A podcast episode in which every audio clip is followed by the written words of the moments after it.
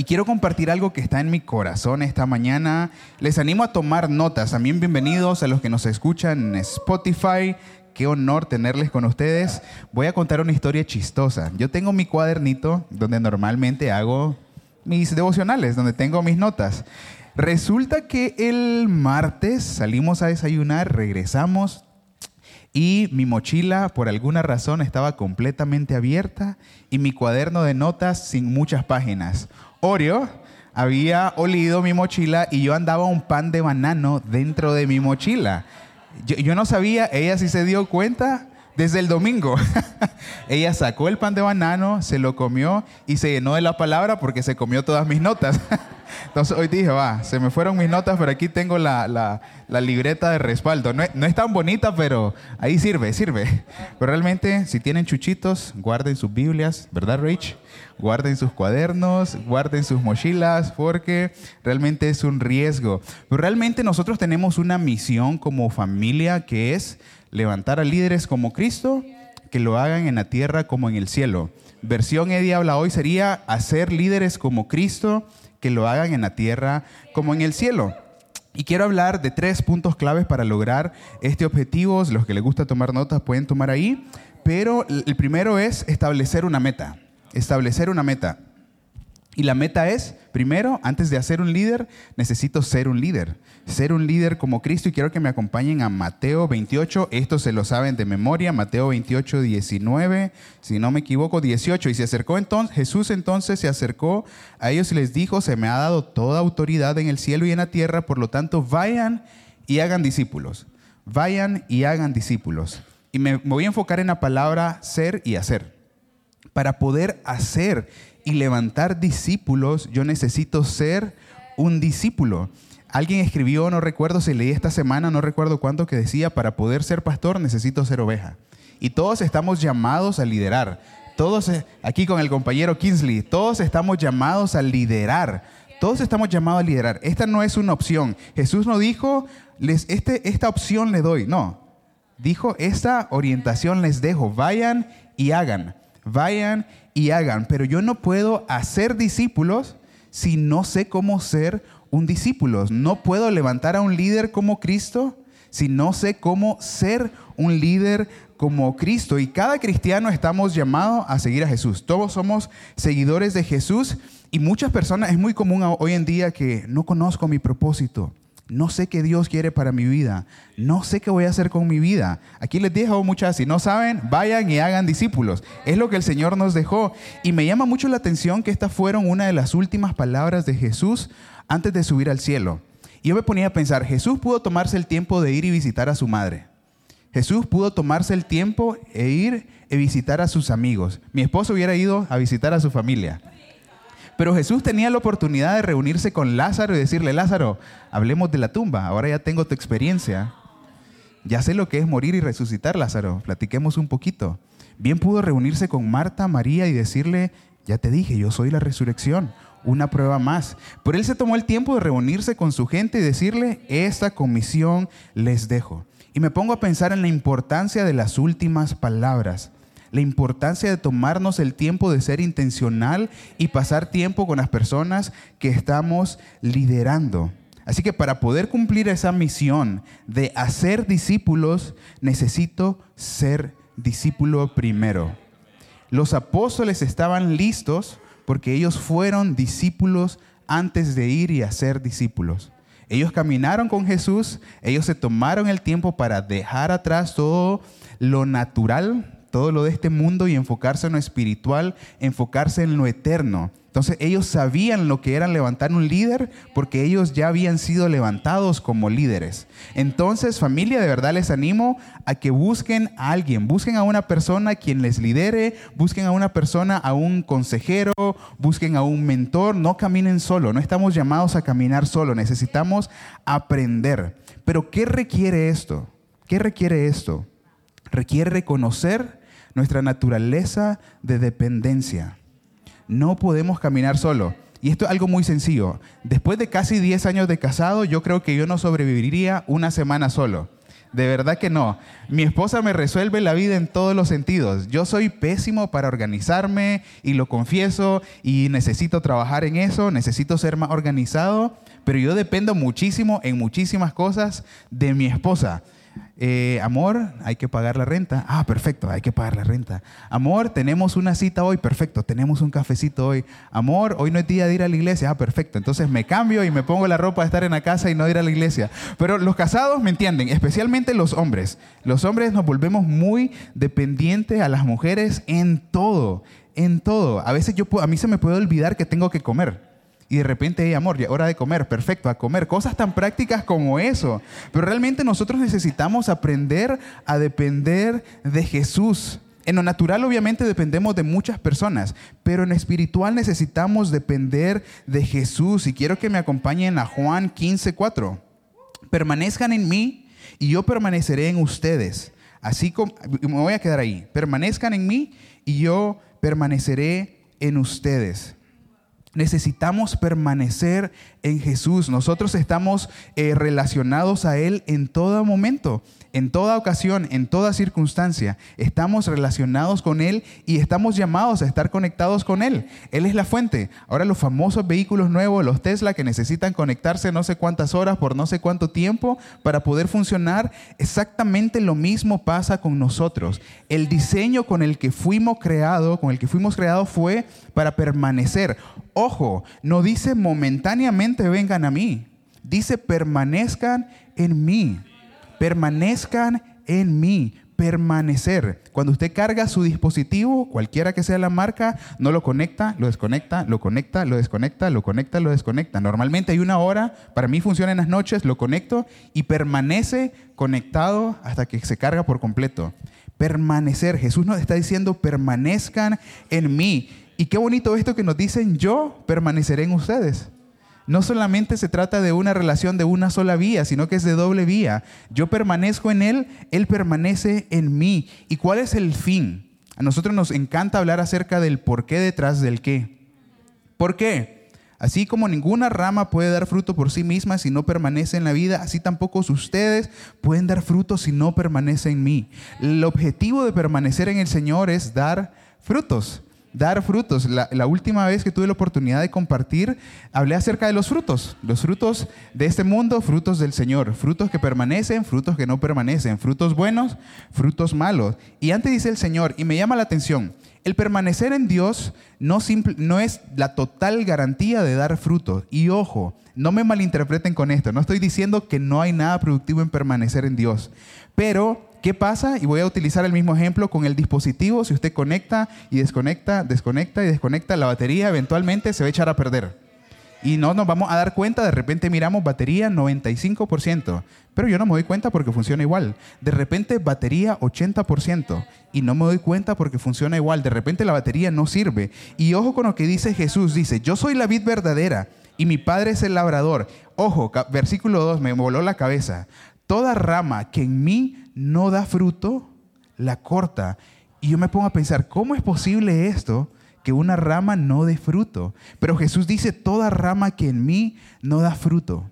¿Cuáles son las motivaciones al acercarnos al Señor? Puedo acercarme pensando en mi beneficio. Señor, bendíceme protégeme y nos volvemos cabritos. Me, me, me, protégeme, bendíceme, provéenme, ayúdame, cúbreme y me, me, me, todo se va a hacer mí. Entonces dice, de esta forma no vamos a dar fruto. ¿Y qué pasa cuando una rama no da fruto? Es cortada. Es cortada de la fuente. Y si lo cortamos de la fuente, no va a producir nada más. Y todo esto es nosotros siempre buscamos que Jesús sea el centro y Él siempre debe ser el centro en todo lo que hacemos, pensamos y decimos. El versículo 5 dice, yo soy la vid y ustedes son las ramas, sigue diciendo, el que permanece en mí como yo en Él dará muchos frutos, separados de mí no pueden dar fruto. Verso 8 dice, mi Padre es glorificado cuando ustedes dan mucho fruto y muestran así que son mis discípulos. Me vuela la cabeza esta otra manera de demostrar que somos discípulos del Señor. Unos capítulos anterior, Él dice, ¿en qué van a saber que son mis discípulos? Que se amen unos a otros. Unos capítulos más adelante dicen, en esto van a saber que son mis discípulos, que den fruto. Y damos frutos permanecidos en el Señor, permaneciendo en el Señor. Pero ¿Cómo podemos hacer eso? Número dos, reconociendo la temporada de nuestro liderazgo. Reconociendo la temporada de nuestro liderazgo. Salmo 139, verso 23. Examíname, oh Dios, y sondea mi corazón. Ponme a prueba y sondea mis pensamientos. Fíjate si voy por el camino malo y guíame por el camino eterno. Necesitamos conocer nuestro corazón. ¿Cómo conozco mi corazón? Tiempo de rodillas, tiempo en la palabra. Realmente yo, como hombre, les puedo decir, según lo que veo, ah, miro que Pastor Juan está bien, conecta con las personas y ahí anda molestando a la Mara. Ese es mi diagnóstico, pero ¿cómo él va a conocer su corazón? Yendo a la fuente, yendo al Creador, yendo al que tiene el manual de nosotros, pasando tiempo de rodillas, pasando tiempo en la palabra. Por eso nuestra oración debe ser, Dios, examíname y conoce mi corazón, examíname y conoce mi corazón. ¿Y qué pasa cuando el Señor nos examina y conoce nuestro corazón? Quienes en algún momento pasaron un examen, saben que un examen tiene un resultado. Hay un resultado. Cuando el Señor nos examina, hay un resultado. Él nos va a decir, ok, Eddie, esto está bien, esto está mal, esto es eterno, esto es temporal, esto te suma, esto te resta. Dios nos va a dar los resultados de ese examen que Él haga a nuestra vida. Y nos va a decir que está bien y que está mal. Al igual que un vehículo, cuando lo llevan a mantenimiento, el mecánico les dice, ese motor ya no sirve, como me dijeron a mí hace un par de días.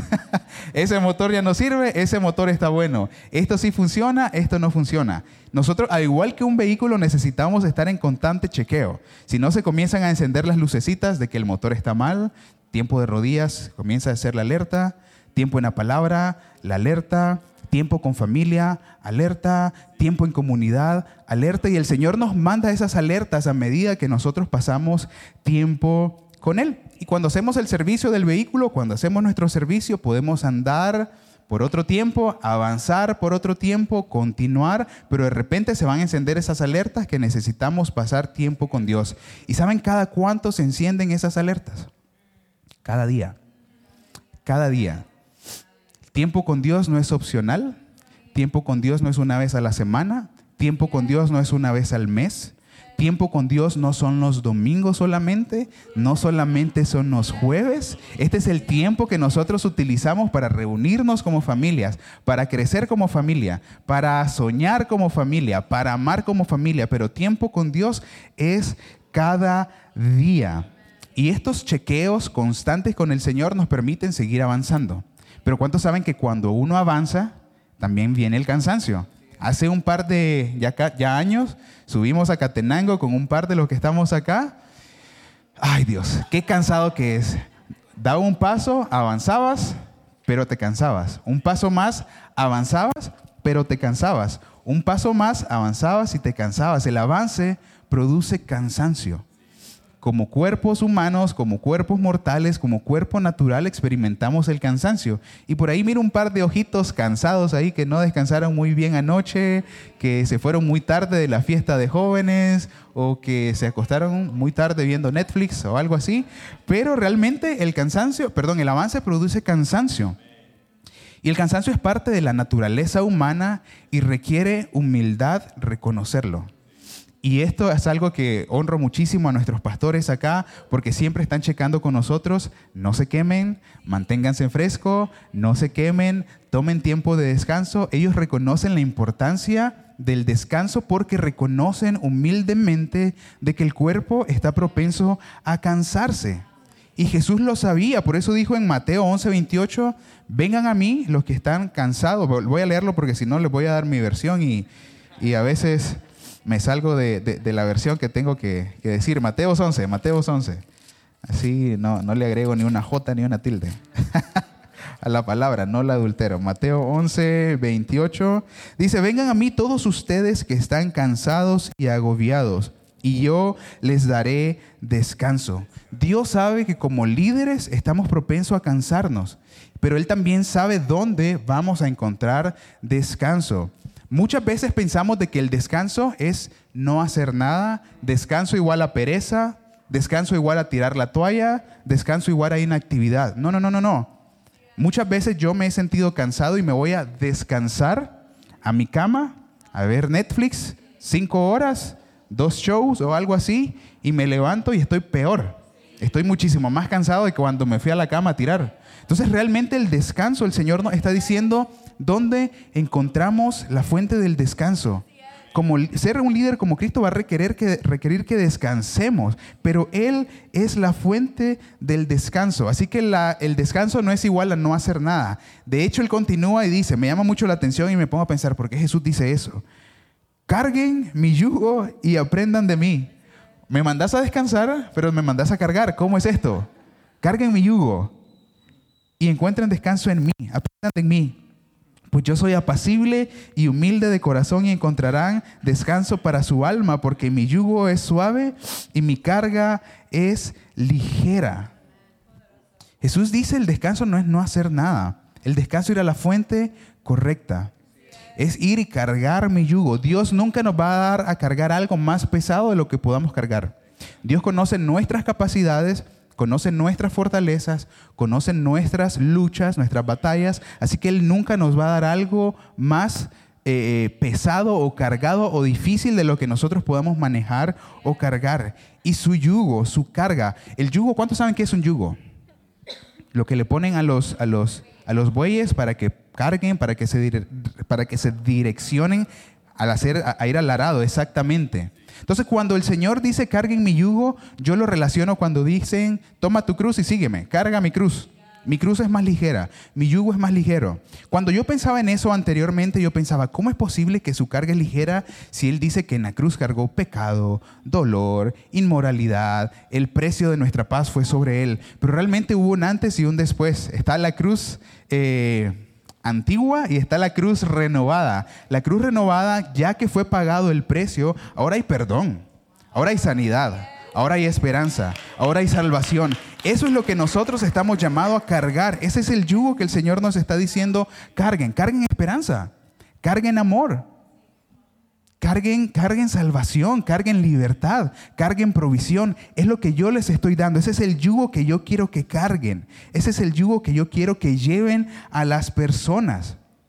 Eso es lo que el Señor nos está llamando a hacer. Debemos llenarnos en todo tiempo porque nunca sabemos cuándo vamos a derramarnos. Debemos estar llenos en todo tiempo porque nunca sabemos cuándo vamos a derramarnos. Pablo dijo en 2 de Timoteo 4:2, estén listos en tiempo y fuera de tiempo.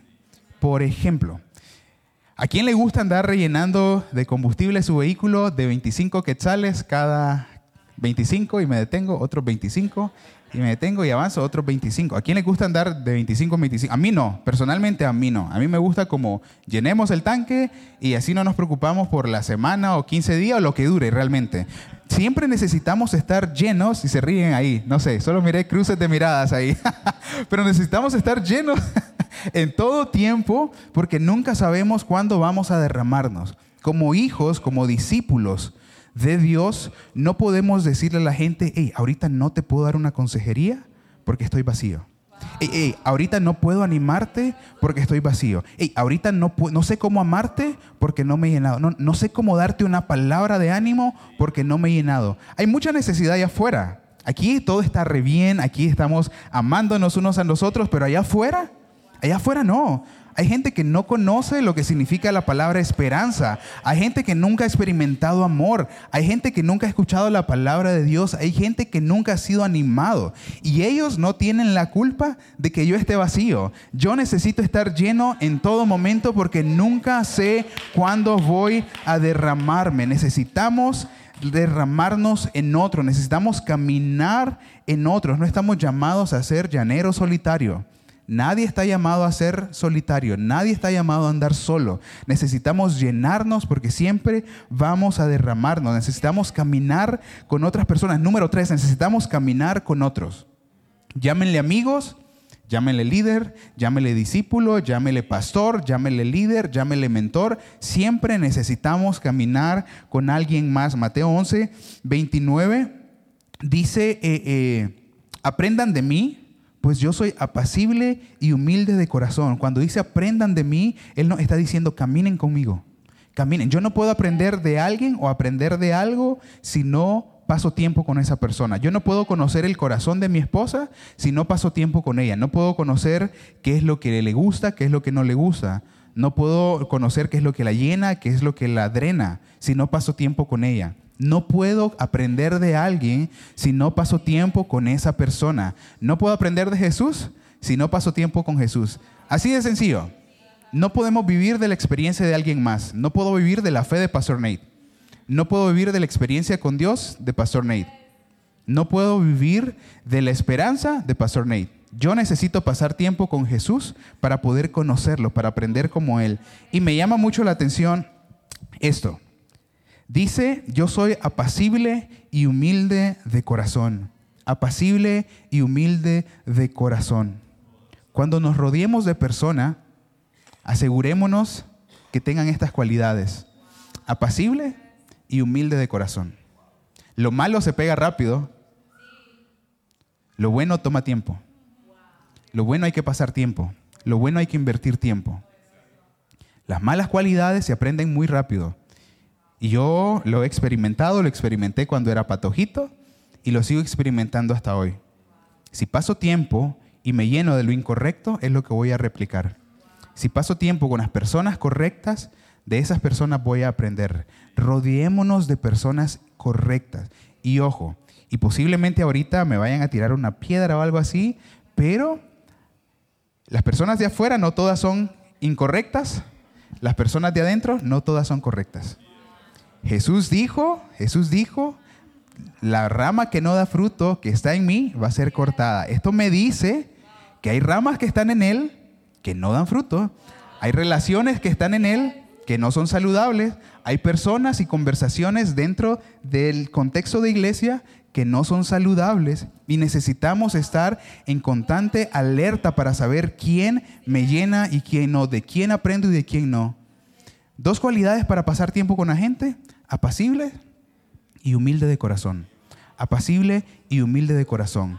A veces creemos de que la humildad es igual a pobreza. No, no, no. Conozco a mucha gente con muy poco dinero y con un gran orgullo, con una gran soberbia. Y conozco a gente con muchísima plata, con una humildad que no les importa si están hoy en, el, en, una mesa con autoridades o si están limpiando baños.